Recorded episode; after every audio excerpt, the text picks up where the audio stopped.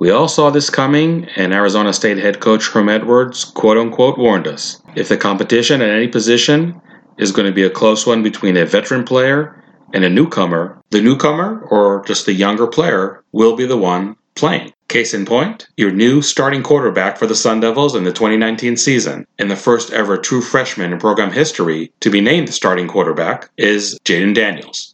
Now, this is not the only reason why Jayden Daniels got the nod over his competition, so in this episode of the Devils Junkies podcast, we will talk about the various aspects that led to Daniels' naming as the starting signal caller for Arizona State and recap the week that was at Camp Tontozona. Myself and my staff were there all week in the Pines near Payson, and there were definitely some other interesting storylines and observations that did come out out of those handful number of sessions. So without further ado, let's delve into it in our latest episode of the Devil Junkies podcast. I was living in a devil town. I didn't know it was a devil town.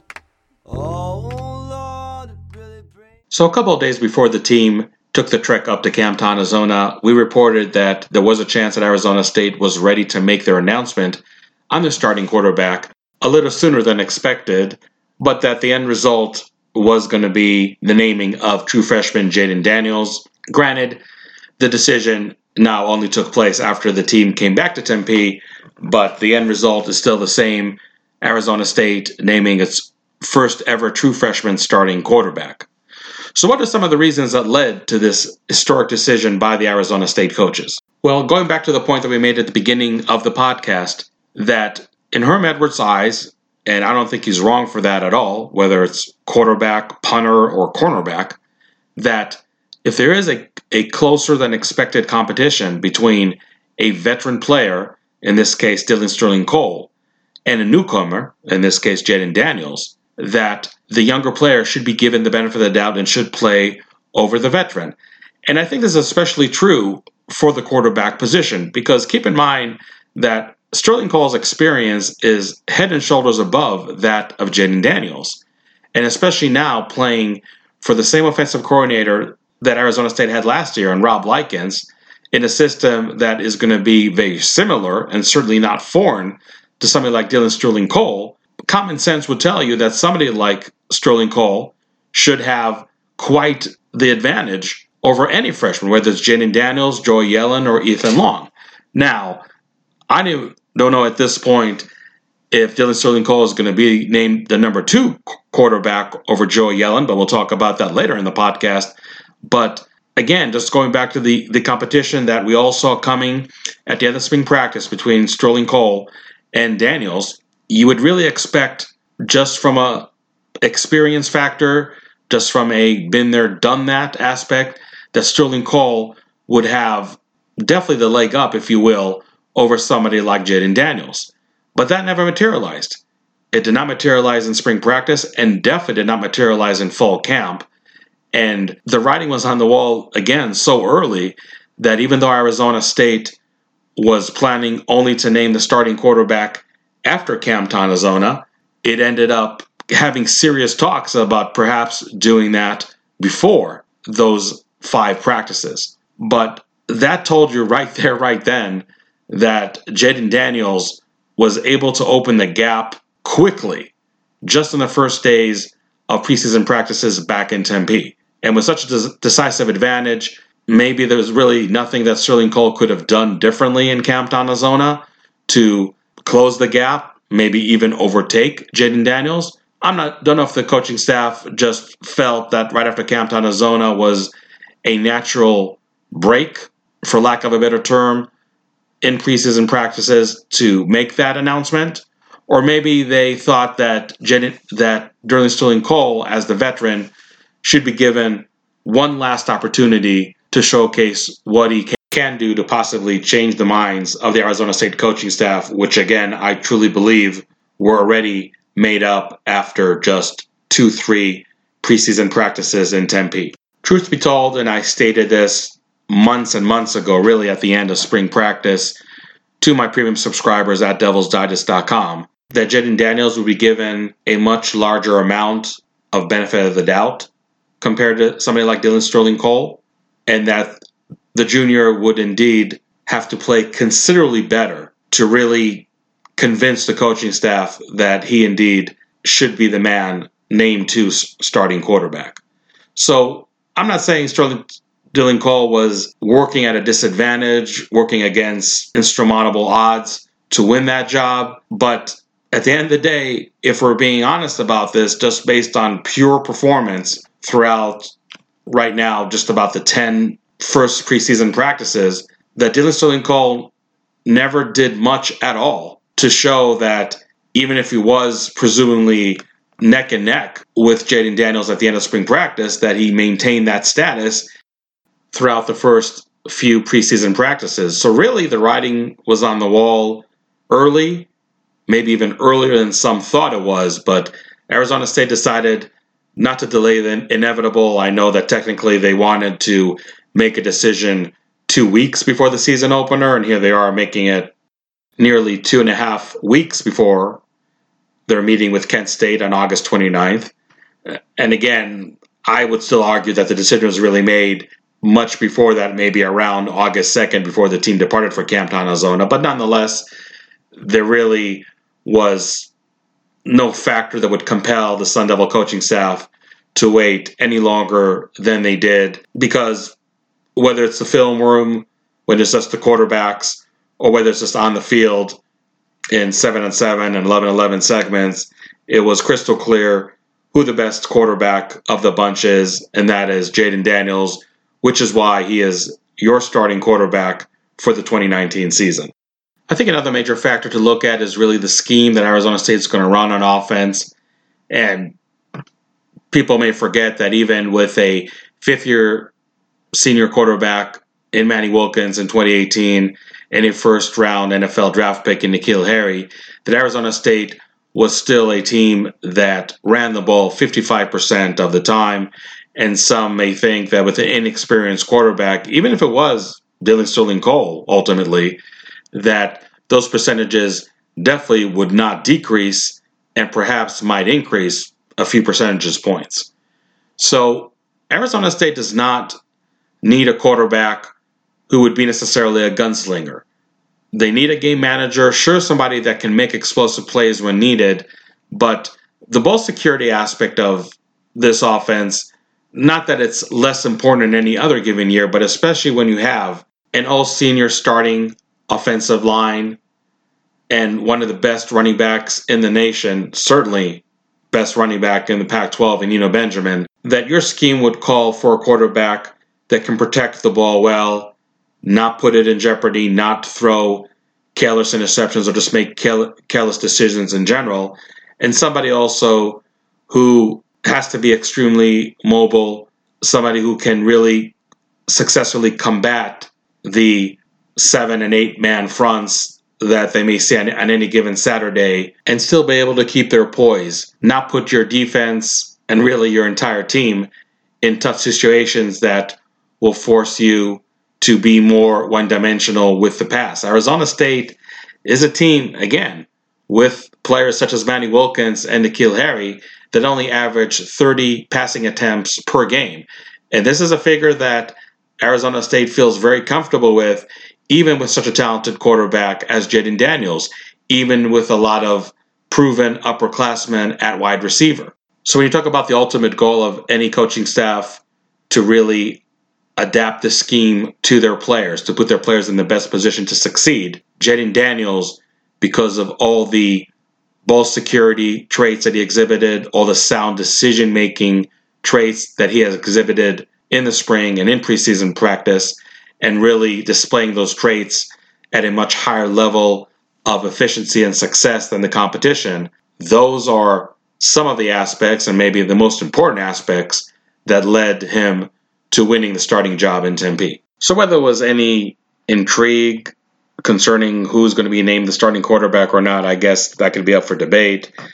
I reported uh, to my premium subscribers several months ago that towards the end of the 2018 season, program sources were telling me that the next starting quarterback at Arizona State has not arrived in Tempe yet. Again, you can interpret that as maybe the cards being stacked against Dillon Sterling Cole, but at the same time, he had a chance to beat out all three freshmen for that starting job. Definitely had some factors on his side, which for one reason or another, he did not utilize to his advantage. And when the coaches made that statement that the next starting quarterback has not arrived in Tempe yet, I also said there was no doubt in my mind that they're referring to Jayden Daniels. He was, after all, rated higher than the other two freshman quarterbacks. As always, it's one thing to have the accolades, it's another to actually back them up. And I thought that in spring practice, really from the first week on, Jayden Daniels definitely showed that he can live up to those high expectations that he arrived with in Tempe, which is why he was named today as the starting quarterback for Arizona State. And now the question is who will be Jayden Daniels' backup? Will it be Dillon Sterling Cole, the quarterback that he apparently did beat out for this role? And the reason I say apparently is Daniels' fellow true freshman signal caller Joe Yellen has made major strides in preseason practices, and I would even say that the latter half of spring practice already showed showed us some flashes of what Joe Yellen is capable of. And if somebody would come to me and contend that Joe Yellen should deserve to be the number two quarterback, then maybe Jayden Daniels at the end of the day really beat Joe Yellen for the starting job more than he did beat Dillon Sterling Cole. I wouldn't necessarily really argue that point because Dillon Sterling Cole had a very pedestrian Camp Tontozona. And Joe Yellen definitely showed more flashes than Dillon Sterling Cole did. Again, not enough flashes to overtake Jayden Daniels, who was the most consistent of the three, but Joe Yellen is somebody who I can truly see being named the number two quarterback. Now, offensive coordinator Rob Likens said that he does not plan to name the number two quarterback on the same day that he named the starting quarterback. So that battle is still ongoing. And obviously, now the biggest question is does Dillon Sterling Cole stick around to see if he can beat out Joe Yellen for the number two quarterback and have a chance perhaps to supplant Jayden Daniels as the starter sometime during the 2019 season for whatever reason? That is right now a big unknown. Sure, there are rumors circulating that Dillon Sterling and his camp are not happy at all with how this quarterback battle has materialized, or maybe even how it was shaped, going back to my earlier point that the ASU coaches in 2018 truly believed that a true freshman would lead this offense in 2019, and they really had Jayden Daniels in mind when they made that statement. Now, I don't know if the ASU coaching staff thought that Joey Yellen would really be cemented at number three on the quarterback depth chart behind Sterling Cole. But the way Joe Yellen performed it in Camp Arizona, and I know he had a rough Saturday session, and it seems to never fail that in Camp Arizona, players such as Yellen, who played much better Tuesday through Friday, ultimately when the lights are on, so to speak. And now instead of having maybe a token 50, 100 fans in attendance at Camp Arizona, now you have a good two, 3,000 watching you that you end up having your worst practice of the entire week.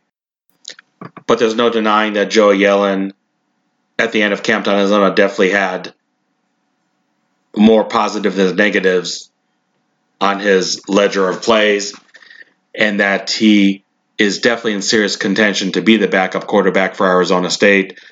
So maybe the only question remains now does he just beat Sterling Cole to that job head to head, or does he win it by default, for lack of a better term, because Sterling Cole decided to leave the program?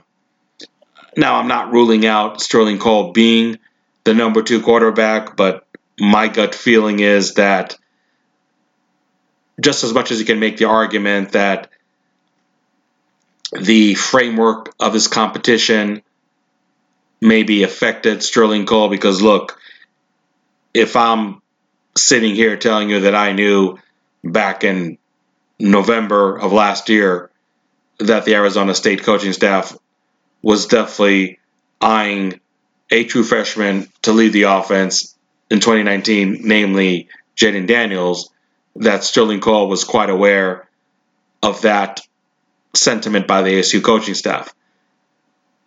I don't know if it affected him that much in the spring. Sure, his spring practice wasn't, as clean as Jayden Daniels, but definitely was not an abomination.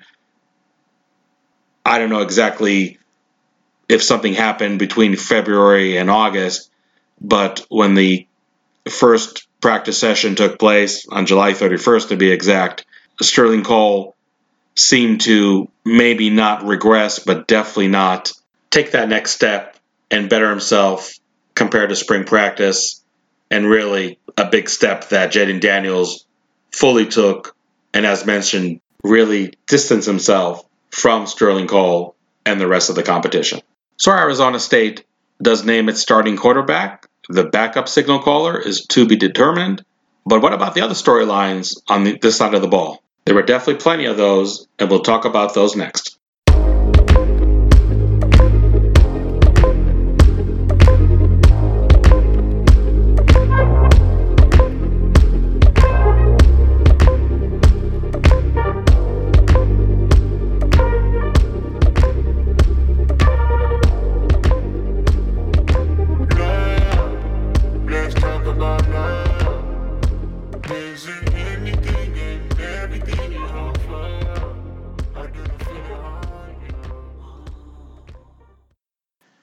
So while some may say that Jayden Daniels being the starting quarterback for Arizona State was a given, one thing that was definitely unexpected concerning the ASU offense was the absence of senior offensive lineman Zach Robertson, who was slated to be the starting left tackle for the Sun Devils this year.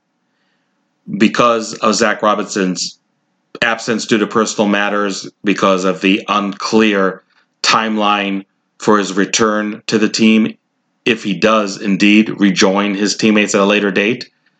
Cohl Cabral, who was slated to be the starting center for Arizona State, the same Cohl Cabral who is considered by some to be a top 10 center prospect for the 2020 draft, was now forced to move to left tackle, a position that, granted, he did assume a couple years ago for the Maroon and Gold, but also a position that he does not play as well as the center position. And he did prove that in 2019, he was certainly one of the best centers in the Pac 12. And again, someone who is already generating some interest among NFL scouts for next year's draft.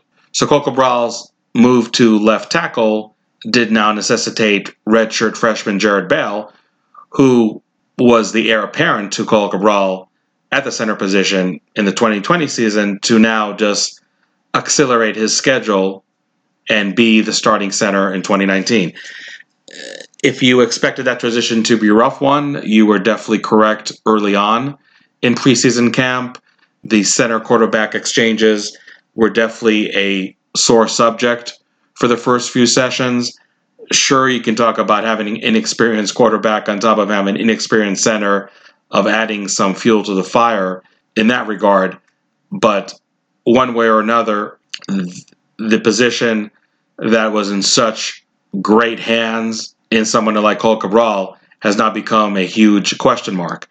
Now, Jared Bell, after a few sessions, was rotating with senior Cade Cote, who really coming into the season was more slated to be the first man off the bench at either guard position and now was forced into action into being a center. Now, to be honest, Cade Cote is somebody who two, three years ago was actually playing some center, was penciled in to being a backup. Ultimately, offensive line coach Dave Christensen, who assumed that role in 2018, decided that Cade Cote would be best better suited to be a guard, and Jared Bell, who last year was a true freshman, should be groomed as the future center for the Sun Devils.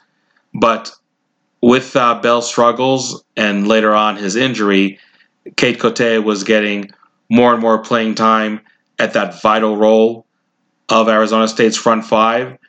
And right now, I would have to say that he should have the leg up over Jared Bell and being the starting center when the Sun Devils open the season against Kent State on August 29th. Overall, this offensive line is certainly worse and not better without Zach Robertson.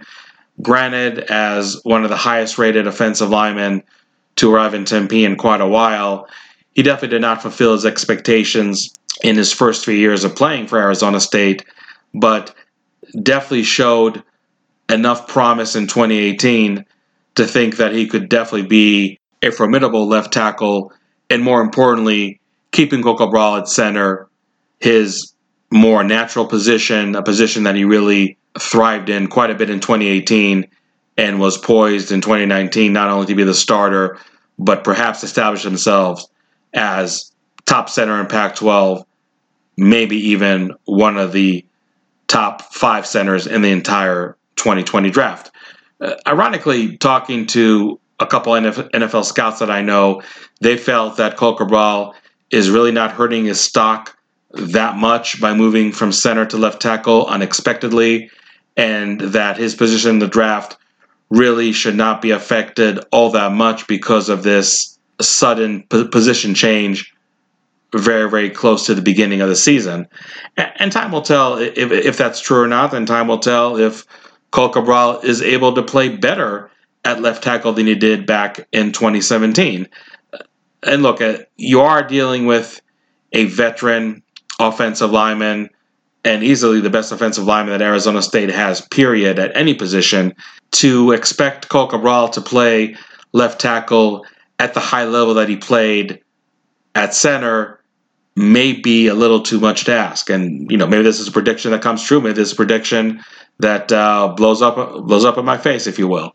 But right now, Arizona State still will probably will have an all senior front five with Cade Cote being at center, which consequently paves the way for Roy Hemsley, who was battling Cade Cote for the starting right guard position, was running second team for the most part in preseason practices, and now by default, if you will, is now going to be the starting right guard if Cade Cote does line up as a starting center.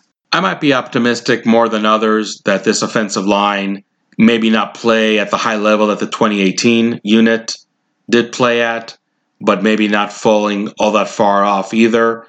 When you have a running back of the caliber of Eno Benjamin, then this is one extremely skillful player that can make the offensive line at times perhaps better than it really is. I think that run blocking is usually much easier for offensive linemen to execute than, than pass blocking. So going back to my earlier point of this offense, much like 2018, being skewed more to the running game. Again, to go over the numbers, 55% of the plays in 2018 were run plays. That's a percentage that definitely could go up two, three percentage points and ultimately can make an offensive line's life much, much easier, even with some, I don't want to say turmoil because that's probably too over dramatic of a term, but maybe some adjustments that were not expected to be made this close before the season opener that now have to be made. I think this offensive line, with its vast experience, can really settle down and play at a level that won't prevent the Sun Devils at minimum achieving a winning record. So, again, having Zach Robertson is definitely a setback, but it's one that you're better off encountering at the beginning of preseason practices rather than in the middle, let alone just days before season opener. There's still time for this front five, and one of the better position coaches on the entire team, and Dave Christensen, to figure everything out. My prediction right now is that Cade Cote is going to be the starting center, which is going to move Roy Hemsley to the right guard position. And Arizona State, while may not having their original all senior offensive line lineup that they expected to have just a couple months ago, are still going to have five players with much experience and in a scheme that can really be conducive to their skills. So, when discussing the offensive line, we talked about Eno Benjamin, we talked about the running game. So, let's expand on that aspect of the offense. Eno Benjamin himself has strung together a pretty solid sequence of preseason practices to date. The coach's intention to involve him more in the passing game, I feel, has been successful. It's something that was pretty evident from the first preseason session back on July 31st. And I think that in terms of those expanded duties, if you will, for the junior running back, that things are going well in that department. As far as running the ball, he hasn't been getting uh, all that many reps in practices, obviously to preserve him for the long 2019 season that that lies ahead. We know that this is a running back that was that tallied a school record of 300 carries. I think we talked in one of the previous podcasts that there was only one running back in the NFL, Ezekiel Elliott, who had more carries than Eno Benjamin at uh, 305, and uh, that's playing four more games than the ASU junior. So the decrease in uh, the workload is something that we talked at length, I think, the entire offseason. And the ASU running backs coach, uh, Shaun Aguano, definitely wants to find that number two running back that can not only spell Eno Benjamin when needed, but successfully spell and prevent that significant drop off in production. Still a close battle here between Isaiah Floyd and AJ Carter. I think Isaiah Floyd, between the two, has been more consistent in terms of his performance in the spring and performance in the 10 or so practices of the preseason. AJ Carter is someone who not necessarily had a horrible spring, but I think definitely elevated his performance in, in, in the preseason. So right now, that is a close contested battle. You look at the uh, number four running back, uh, Demetrius Flowers, and had to sit out quite a few practices in the spring and already a few sessions here in the preseason because of a nagging shoulder injury, which really dates back to his uh, senior year of high school, a campaign that he literally had to miss in its in its entirety because of a shoulder injury uh, back then. He still is a freshman. He gray shirted uh, from the 2018 class, if you recall, so only enrolled and arrived in Tempe this past January. So, still a very young player that has the time and room to grow.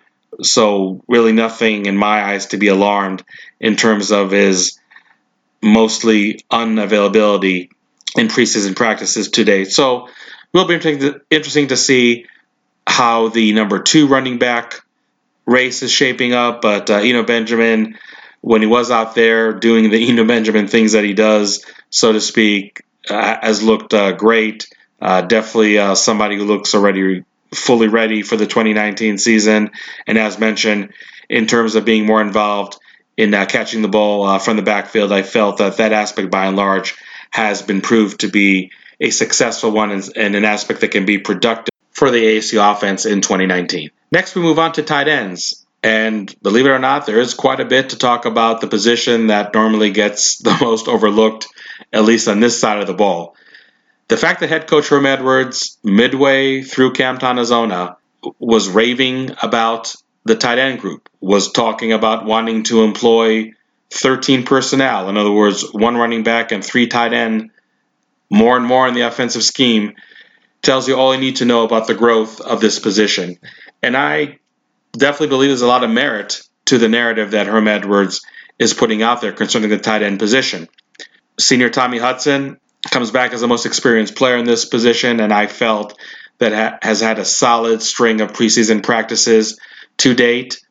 Curtis Hodges, the converted uh, wide receiver, who was uh, banged up a little to begin uh, Camp Tontozona, but once uh, he was in there and fully participating, showed uh, that at the end of the day, you cannot teach someone to be six seven to be a big target that's easy for an inexperienced quarterback to find time and time again over the middle. And really, I, what I like about Curtis Hodges that he's not the one trick pony that he was from a couple years ago, only being utilized in fade routes. He really expanded his own uh, route tree, showing that he's able to be someone that has more in his toolbox than some may think he does, and really is able to be quite the weapon in Arizona State's uh, passing game. And true freshman uh, Nolan Matthews uh, really has, has come as advertised as a very skillful receiving tight end. Now, I think that both Curtis Hodges and Nolan Matthews uh, still can improve in terms of their blocking techniques.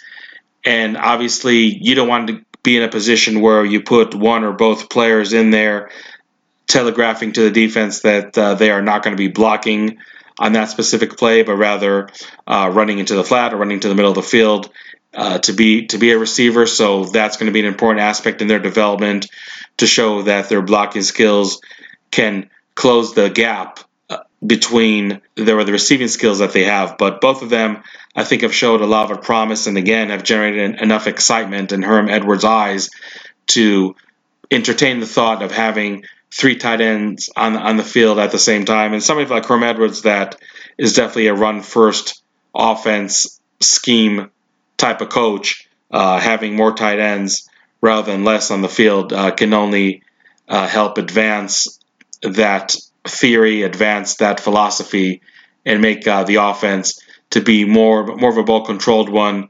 Which, with an inexperienced quarterback at the helm, is uh, an aspect that cannot be minimized. So the bottom line, if you yearned for the tight ends to be a bigger part of Arizona State's passing game, I think your wish has finally come true. We really seen the tight ends involved quite a bit from the first session of preseason practices up until yesterday's session at Camp Tontozona. So I think there's definitely genuine reason to be excited. I think the overall talent at this position is the best it's been in quite a while. I'd like to see the group as a whole be more depth in the blocking area, but in terms of being an integral part of the passing game, I think that finally this is something that's not going to be just a preseason wish, but rather a in-season reality. Wrapping up our Camp T recap of the offense, discussing the wide receiver group. Really, from the veterans, I can't say that any of the three players that are slated to be the starters, Frank Darby, Kyle Williams, and Brandon Aiyuk, had an outstanding Camp Tontozona from start to finish. Uh, sure, all of them had their moments. I know Frank Darby was was banged up for part of Camp Tontozona, so his amount of plays probably even pales a comparison to his other two upperclassmen uh, teammates. Uh, Brandon Aiyuk definitely showed the most flashes out of the three, which which you would expect anyway. I think that not only making the uh, tough catches in the in the shorter route uh, using a, a more physical frame than he did last year, but even on the longer routes, which he became the go-to guy in Frank Darby's absence in many cases, uh, definitely showed that him and Jayden Daniels surely have a nicely connection in that area, and that can be quite a weapon for for Arizona State's uh, passing game. I think the player that really I came away the most excited about is true freshman wide receiver Jordan Kerley.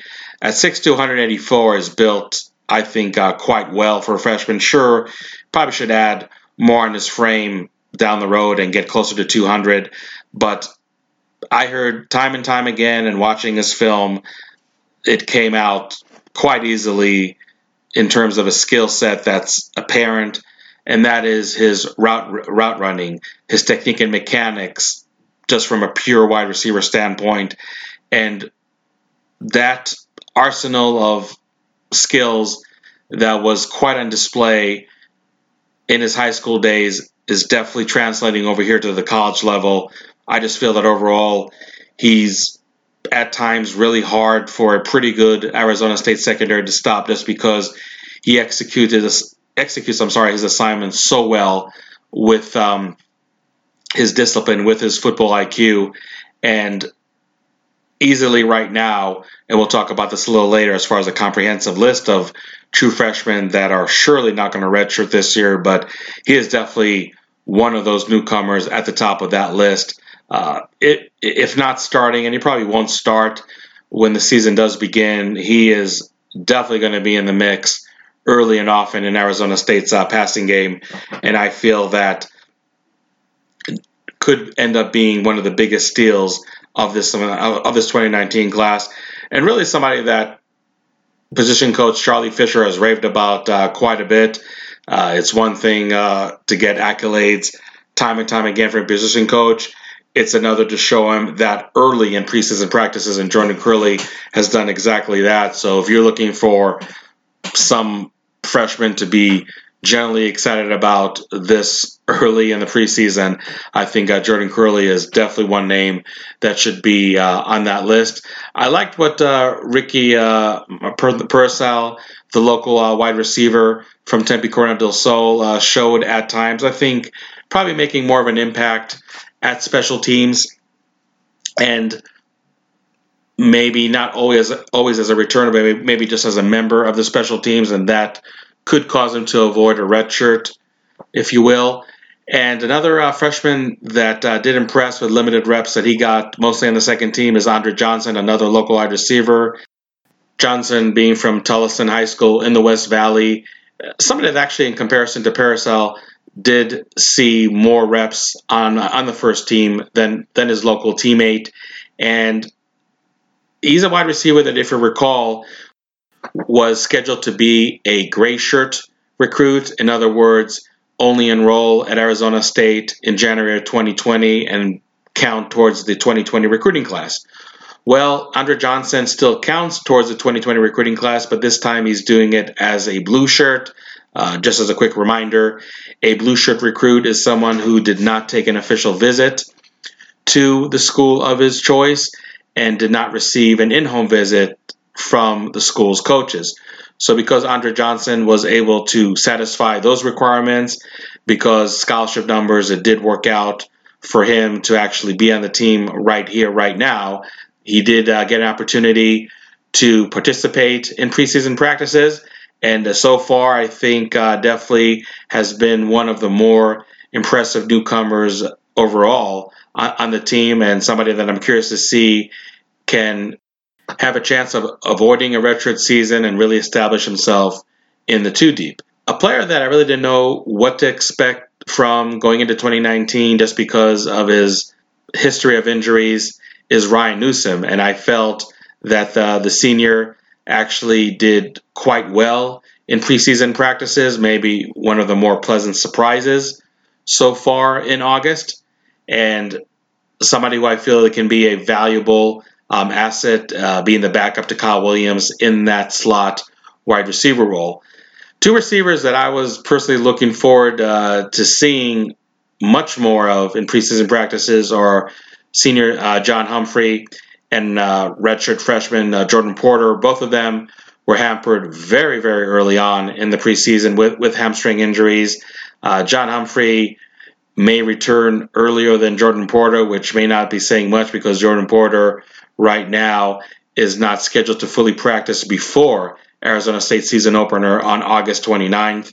So that uh, does, on the one hand, hurt the depth for Arizona State with uh, two players who are more experienced than players such as Andre Johnson and Ricky Pearsall, for example.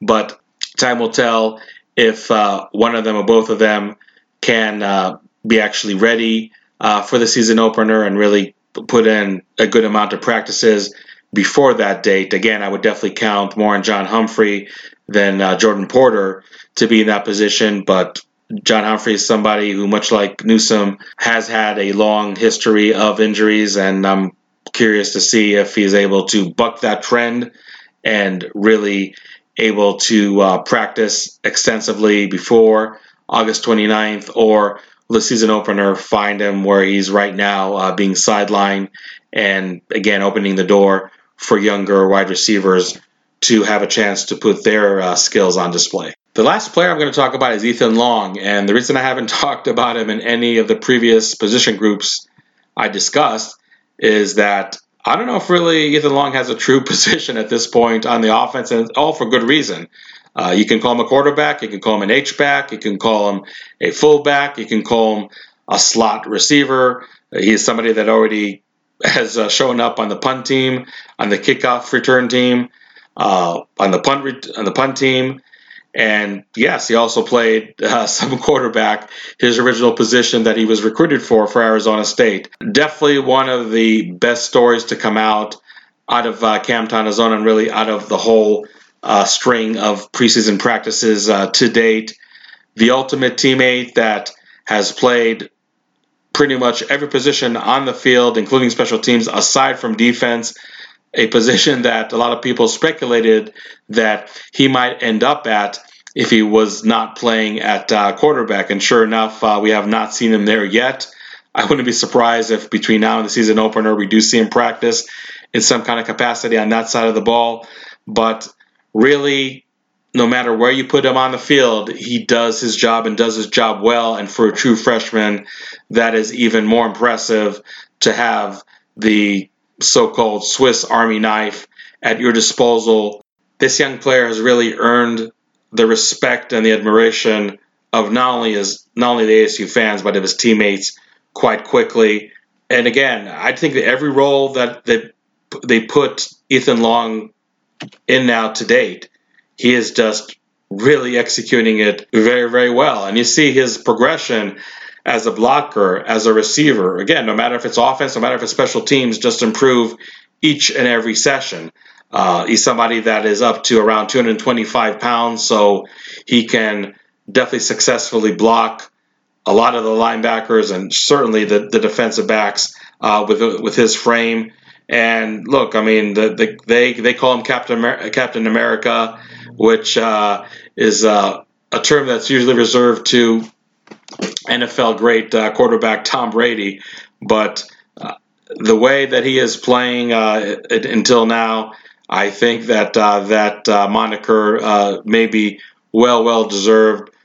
Again, it's really impossible, as skeptical as an ASU fan or even a football fan in general that you may be, to come away disappointed or tempered about Ethan Long. He is a player that generates genuine excitement, and I cannot wait to see what he's going to do for the ASU offense in uh, 2019. I think that better chances than not that he can be quite a headache to most of the defense that Arizona State is going to face this season. So now that we wrapped up our discussion about the Arizona State offense in uh, Camp Tontozona, let's move on to the defense.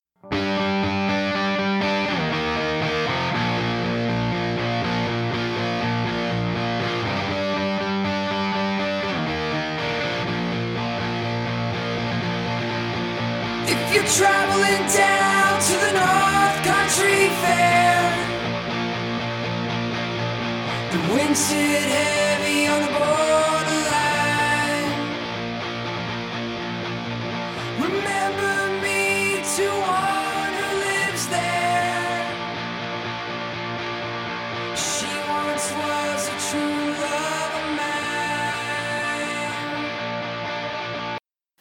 In my opinion, the biggest question mark on the defense was Arizona State's defensive line. And just because of the mere fact that there were a lot of first year players, players that didn't play all that much in the last year or two, that really needed to uh, step up to the plate and fast to, at least in my eyes, really diminish the apprehension that the defensive line did create back in the spring when we only had three returning scholarship players available to practice back in February. Well, one of those players that did not practice in the spring, a player that coaches raved about quite a bit in the offseason as having high potential, is nose tackle DJ Davidson at 6'4, around 320, is obviously the prototypical nose tackle that you want in a 3-3-5 defense, occupying multiple blockers, really allowing the linebackers and at time the defensive backs behind him to make plays. And I think that DJ Davidson was able to really perform quite well so far in preseason practices. Uh, granted, when we talk about the issues at the center position, I think DJ Davidson was the uh, quote unquote beneficiary of that situation right there. But nonetheless, that, did not diminish from the fact that Arizona State has a nose tackle who I believe can perform just as at high as level that Renell Wren did last year. and maybe even down the road exceed the capabilities of Arizona State's outgoing senior who was drafted by the Cincinnati Bengals in the NFL draft a couple months ago. George Lee is the most experienced player or experienced returning player, I should say, uh, on this team. And I felt that uh, ever since he moved from nose to defensive end in the middle of the 2018 season, that he was able to really showcase his skills uh, that much better. Definitely one of the better pass rushers on the team, and especially on especially on, on the defensive line. Uh, when we watched him in one on one pass rush drill against offensive linemen, he was definitely one of the standouts uh, on, on, defense in, in that um, in that area, and somebody who I, I, expect to have a pretty strong 2019 and really have his last campaign with the Sun Devils and on a very uh, high note. The player that I was probably looking forward to the most uh, seeing develop from his freshman year to sophomore is uh, Jermayne Lole. He suffered a stinger pretty early in Camp Tontozona. So when the pads uh, came on, we really we're, not able to see uh, that much uh, from the sophomore. Uh, he is definitely quite the asset for for this group right now. Just painted an incomplete picture, if you will, of what he's able to bring to the table in 2019. I know he's supposed to return to practice on Monday, so uh, definitely curious to see uh, what what he can do uh, on a daily basis uh, at, at, practice for the for Arizona State. Uh, other uh, defensive linemen that I felt uh, stood out uh, is graduate transfer Ro Wilkins. Definitely shows his maturity, being one one of the older players on this team. somebody that has definitely I, I thought showed pretty well. Michael Matus, the redshirt freshman at defensive end, uh, who I, I, thought was able to show a lot of flashes in the spring, especially with the depleted numbers, uh, is uh, somebody that uh, did uh, catch my eye. I don't know if he uh, can reclaim his starting position at this point, but somebody that I think definitely has a great chance of establishing himself in the two deep. for different reasons, junior college transfer TJ Pesefea and true freshman Stefan Wright uh, really have not been able uh, to show uh, that much because of their respective uh, conditioning issues. Uh, two players that I really think need to make a push pretty quick over here in preseason practices to have a good chance and establish themselves in the two deep for Arizona State. Shannon Forman who has been in a green non contact jersey from the beginning of preseason practices as he recovers from off season back surgery, is scheduled to join the team this week as a full participant, and very curious to see the battle at nose tackle between him and DJ Davidson and really TJ Pesefea for that matter. Overall, I think of the defensive line as a unit that may have started preseason practices on somewhat of a slower and unassuming note uh, did get better and better each day at Camp Tontozona. I believe it was uh, Thursday over there where they had their best session with multiple passes knocked down and sacks. So I would say that my apprehension level concerning this unit has diminished some so far in the preseason. I think that they will be the less dominant group compared to the linebackers and the defensive backs. But really, they just need to perform at high enough of a level so they can allow those two aforementioned units to really perform at the high level that we're expecting from them. And speaking of that, moving on to the linebackers, uh, I think definitely a strong performance by and large uh, from this group. Some of the usual suspects like Merlin Robertson and Darien Butler definitely each had some strong sessions up there in Camp Tontozona. I think the move, uh, switching positions between the two, Merlin Robertson now moving to the middle linebacker, Darien Butler moving to outside linebacker, has overall been a successful transition uh, for both. Uh, Merlin Robertson was slowed with with a hamstring injury, and I felt that, especially the preseason practices in Tempe, was very uh, unassuming in his performance. And granted, the pads uh, did not come on until uh, Tuesday at Camp Tontozona. But once they did, and even though the practices after that were mostly in shells, Uh, I felt that we saw the true Merlin Robertson notching sacks, notching notching tackles for loss, and feeling very comfortable at that middle linebacker position. Linebacker Kyle Soelle is an example of one player who took full advantage of the absence of the two other players that were ahead of him in the depth chart in Khaylan Kearse Thomas, who had a hamstring injury midway through Camp Tontozona and was held out of team segments. Sophomore Tyler Johnson, who missed five weeks of the offseason strength and conditioning program, is still trying to get back into shape. The sophomore put on more than 20 pounds, right now standing at around 230 and is able to add a, a much more physical element to his game.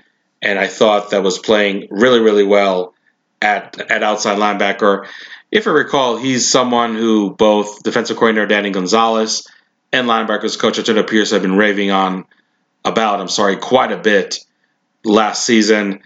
It's a deep linebackers group. Uh, it's really hard to find your niche in this unit, but uh, Kyle Soelle is, I think, giving the coaches a really good headache. Uh, maybe to consider playing at first team if Chris Thomas and or Tyler Johnson are slow to to get back into form. It's not something I would etch in stone at all. But uh, Kyle Soelle, at worst, is being proven to be a very very dependable backup for Arizona State. Two walk-ons that really impressed at, at Camp Tontozona and really through the entire preseason are Case Hatch and Fritzney Niklaus. Hatch was a standout at Gilbert Perry before serving a two-year LDS mission, and Niklaus was a standout player at Queen Creek High School.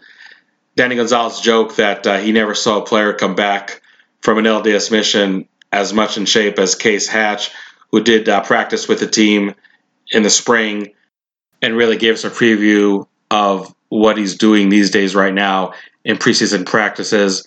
Absolute solid at 6'1, 226, a very dependable backup at middle linebacker to Merlin Robertson, and someone who has been very impressive not only among the walk ons on this team, but also among the freshman players for the Sun Devils. Really has that ideal speed and strength combination. Definitely, when you look at the major hits that was relayed in Camp Tontozona, Case Hatch was involved in a good deal of them. When you speak of big hits, uh, Niklaus definitely had the biggest hit of them all in Saturday's concluding practice at Camp Tontozona, delivering a big blow to wide receiver Andre Johnson in the slant route, a play that Niklaus sniffed out perfectly. And I was told by a team source that among all the linebackers, he is the most error free player of the group. So he is another walk on freshman that I expect to skip a redshirt year, somebody that has a great, great chance of being involved in the two deep at linebacker. Granted, you have Tyler Johnson that eventually is going to come back in a couple weeks. You have Stanley Lambert, who's recovering from a serious knee injury suffered in December and should be a full participant sometime later this week. He did do some work in seven on sevens in Camp Arizona. So the linebacker group, as you probably expected, is one that has no shortage shortage of talent there, and definitely one of the more exciting units on this entire Arizona State team. And the word excitement is definitely applicable to the defensive backs unit as as well. I feel that maybe not so much in regards to the starters, which don't get me wrong, by and large played very well, but the reserve players, the newcomers, I think are the ones who really caught everybody's eye with how well uh, they played. In some cases, maybe surprising to see a lot of inexperienced players already perform at such a high level in the early stages of preseason practices.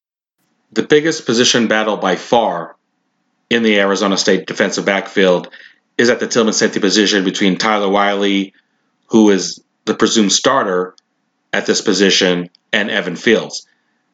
Tyler Whiley, if you recall, had an outstanding fall camp that was cut short due to a serious ankle injury, an injury that sidelined him for all, entire of 2018, and only had him a fully, full participant in spring practice at the latter stages of those off-season sessions. Evan Fields is somebody who some expected to assume the starting role at Tillman after Whiley succumbed to that serious injury, but if you made a list of players that really had a hard time transitioning from the Phil Bennett defense in 2017 to Danny Gonzalez's defense in 2018, Evan Fields would definitely be at the top of that list. After Whiley was rolled out for the year, Fields was expected to be the prime candidate to assume the starting duty at Tillman safety.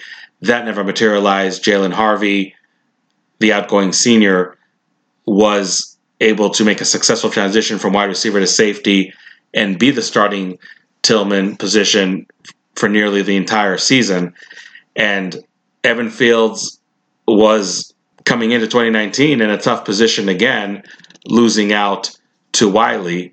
But Whiley suffered flu like symptoms during Camp Tontozona, and when Evan Fields stepped into the starting role, he played really, really well.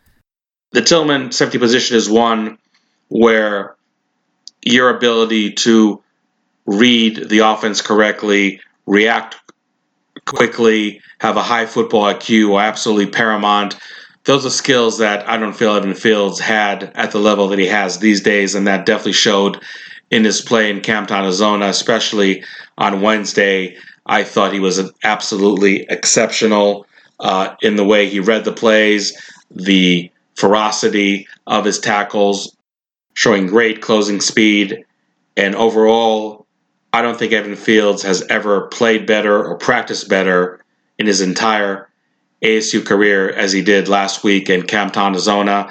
Tyler Whiley did eventually come back to practice, did play uh, in the sec- on the second team behind Evan Fields, and Danny Gonzalez said during Camp Tontozona that there's definitely a strong and tight competition between the two.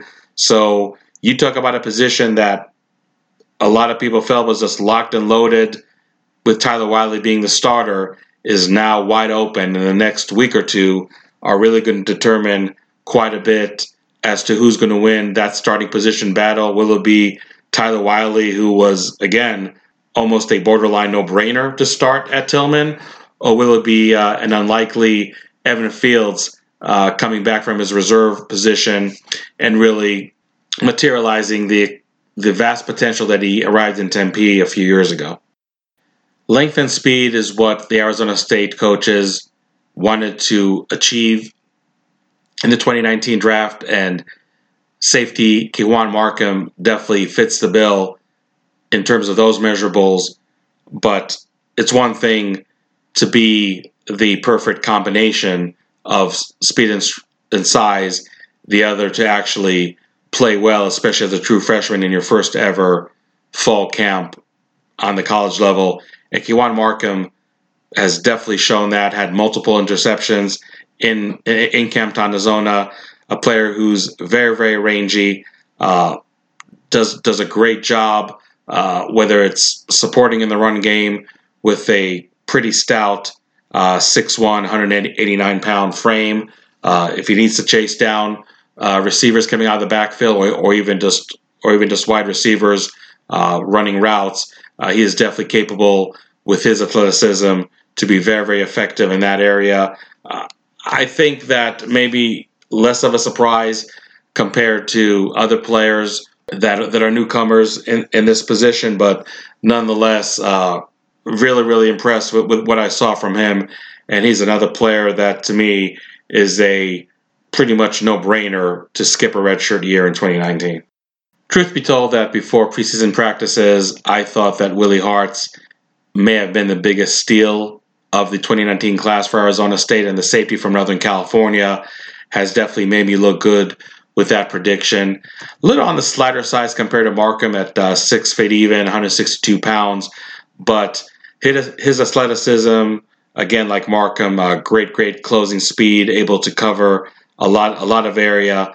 I felt that was really really impressed with what he was able to do in Camp Tontozona. In terms of tackling, on the one hand, he's not afraid to mix it up. On the other hand, there's only so much you can do with a six foot, even 162 pound frame. So for him to get as strong as he can throughout the season, because I don't know if I'll be able to do that much before the season opener at this point, will be paramount. But in terms of being a capable backup safety, I definitely feel that the potential is there. And I've been really, really impressed with what I've seen from Willie Harts, and he's just one more reason, along with a player like Markham, why the future of Arizona State's defensive backfield is very, very bright. Lastly, at cornerback, Jordan Clark, a four-star prospect out of high school, somebody who came highly touted, a very strong football IQ, obviously has great bloodlines, being the son of All-Pro Ryan Clark, and someone who is not the tallest of cornerbacks, but definitely utilizes his frame along with his knowledge of the game quite well. And he's a player that I really didn't expect to redshirt coming into 2019 season, and I would definitely still hold that position to be true right now, midway through preseason practices.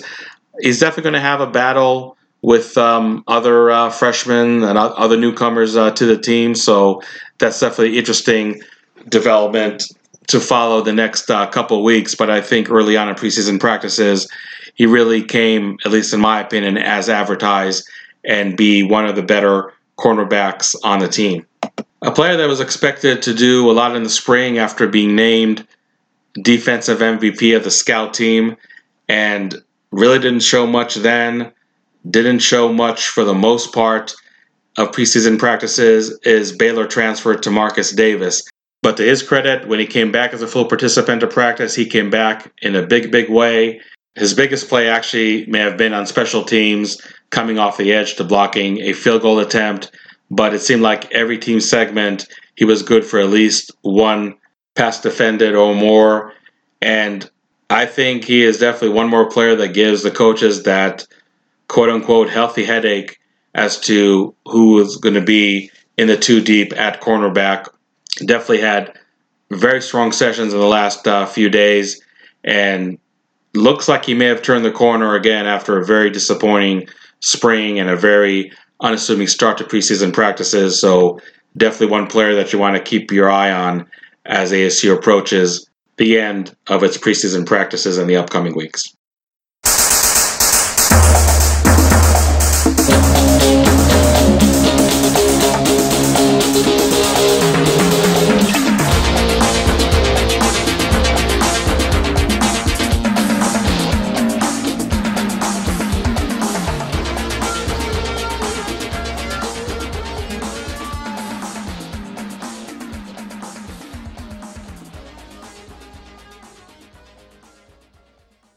Last segment in the podcast, wanted to offer some of my predictions in terms of newcomers that I believe have a good chance or a very good chance to skip a redshirt year in 2019. Talk about Arizona State's uh, to-do list and look at my preseason prediction for the win-loss record for Arizona State this season to see if anything I saw in the last week or so has changed my mind in that regard. This is definitely the time of year where the most popular questions I get from my premium subscribers is which freshmen, in my opinion, are a lock or a near lock to avoid a redshirt year. And even though, as we know, the new rule has been enacted where a player can play up to four games and still be able to redshirt this year, but there are definitely more than a handful of players that I see are going to play much more than four games and thus will not redshirt in 2019. Some of these players I mentioned earlier are standouts in camp, but safety Willie Harts, obviously starting quarterback Jayden Daniels, quarterback slash wide receiver slash fullback slash special teams player Ethan Long, wide receiver Jordan Kerley, safety K'Waun Markham, quarterback Joe Yellen with the caveat that he will only skip a redshirt year if Dillon Sterling Cole transfers, which at this point we do not know yet to be true or not. Next on the list, linebacker Case Hatch, tight end Nolan Matthews, and Fritzley Nicklese, the walk-on linebacker. Next, as far as true freshmen, that I'm kind of on the fence whether they play four games or less, or actually play more than that and thus skip a redshirt year. Those players are cornerback Jordan Clark. I feel that he will battle with Tamarcus Davis and others for a position on the two deep. So I'm just kind of on the fence whether he will or will not be able to skip a redshirt year or actually redshirt. Linebacker Elijah Juarez, another uh, blue shirt on this team. There's a lot of depth at linebacker right now. He was injured part of Camp Tontozona, so it's hard to get a really true read on him. But I think that uh, he definitely has a good chance, perhaps not to redshirt, but that would be probably more in a special a special teams capacity. Uh, another player that, as a walk on, played a lot on special teams, even returned some kicks, is defensive back uh, Nick Nick Johnson. So those are three players that may have a chance to join the first nine true freshmen that I mentioned and uh, play more than four games and not have 2019 count as a redshirt year. So if I'm looking at, at the to-do list for Arizona State for the next couple of weeks as they conclude their preseason preparations, I'll start with the offense. I don't know if there's really so much of a quarterback wide receiver chemistry that Jayden Daniels has to engage with his aerial targets. Uh, obviously, he took a lot of first team reps uh, in the preseason. So I think a lot of the uh, familiarity between him and his wide wide receivers and his running backs and his tight ends is really already there. So really just trying to have him be as comfortable as possible in the starting position. His personality really lends itself for being very cool and collected, a very poised and mature young man beyond his years. So maybe that's a item on the to-do list that is easier to achieve compared to others. I'm going to mention in a minute, but all in all, uh, really the coaching staff now that they established a starter at quarterback, just to make sure that he's able to handle everything that comes with it. And I think there's been already quite a quite a bit of hoopla around him, but that is definitely a factor that's going to increase that much more now that he's officially the starter. Running back, as we mentioned, trying to find that true capable backup to Eno Benjamin, a backup running back that the coaching staff would feel very comfortable in decreasing the workload for Eno Benjamin, but not decreasing the output of the running game.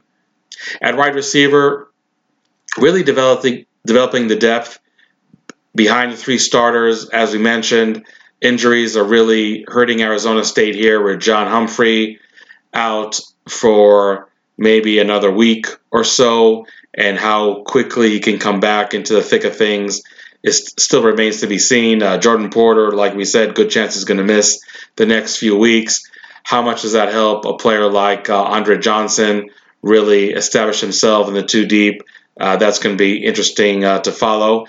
And uh, at offensive line, is uh, Cade Cote going to be uh, the starting center, thus having Roy Hemsley as a right guard? How does this unit of all seniors really functions? Uh, can it really play up to the capabilities you expect an all senior offensive line to perform at? Is Cohl Cabral able to really play that much better left tackle now in 2019 than he did in 2017? Those are some uh, burning questions for the offensive line that I, that obviously will affect the entire offensive production uh, for the Sun Devils. Moving to the other side of the ball on defense, uh, would still like to see the defensive line really come to its own.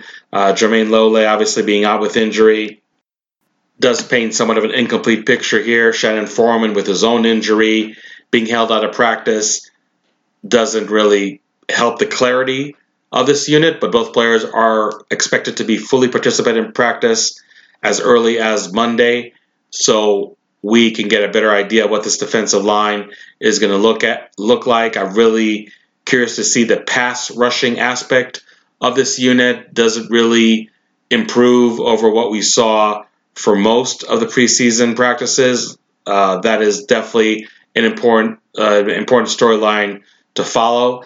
Uh, at linebacker, like I said, a really healthy competition there at outside linebacker between two players that have been held out of practice for various amount of times, Khaylan Kearse-Thomas and Ty Johnson. And then between them and, and Kyle Soelle, who really had, for the most part, a strong uh, Cam Zona.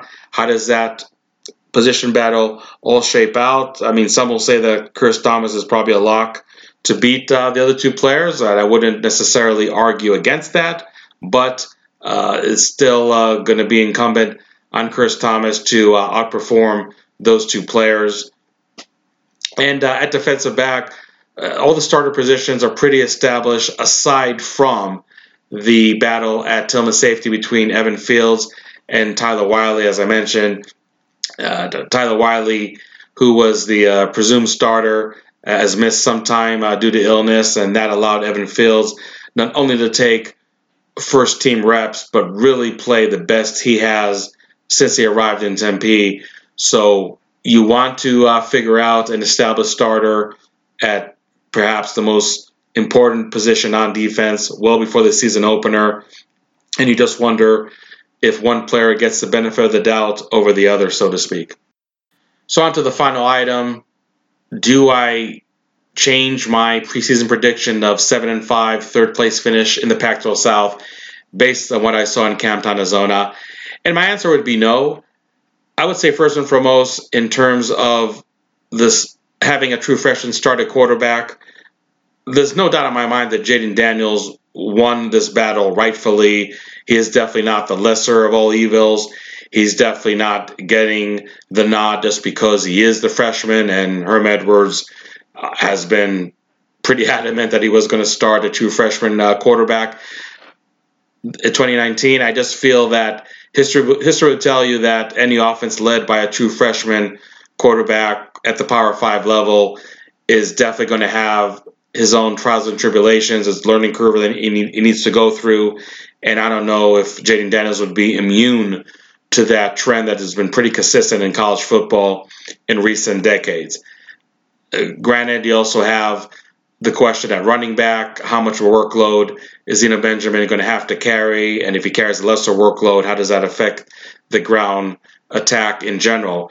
And again, when you look at the defense, defensive line, did show some promising signs, but I think those promising signs have been somewhat limited, and I want to see a lot more from that unit as as preseason practices progress. But right now, I don't know if just based on that unit itself, can I see a better record for Arizona State.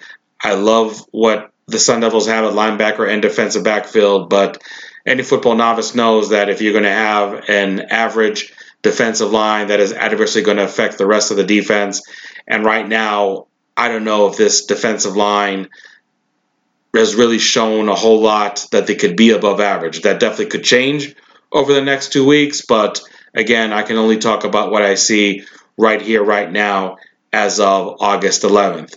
I think what definitely stands in Arizona State's favor is that they do have seven home games, that most of their challenging games overall in this 2019 season do take place at home.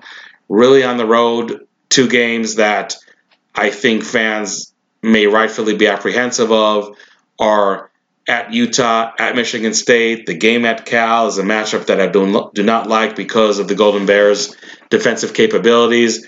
Maybe I change my mind as we get to that late September date, but right now, uh, that's a matchup that I feel can be uh, quite the landmine for Arizona State. But overall, I don't think this team is going to regress much, if at all, from last year. The question is, how much of a step forward can they manage? And right now, I think uh, the jury is definitely still out. So right now, I will still stick for to my seven and five overall regular season record and a third place finish in the Pac-12 South.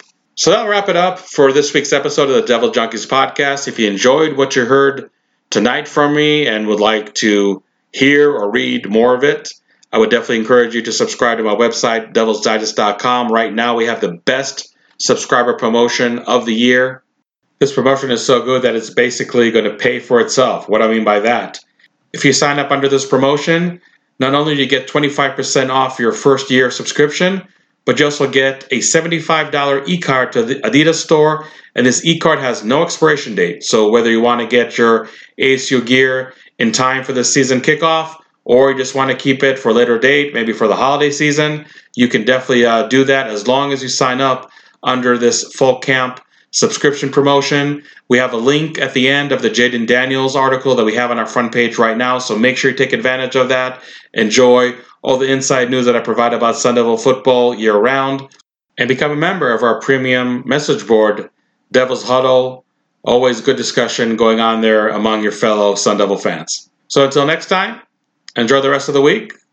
And thanks for tuning in to the Devil's Junkies podcast. I was living in a devil town. I didn't know it was a devil town. Oh Lord, it really brings me down about the devil town.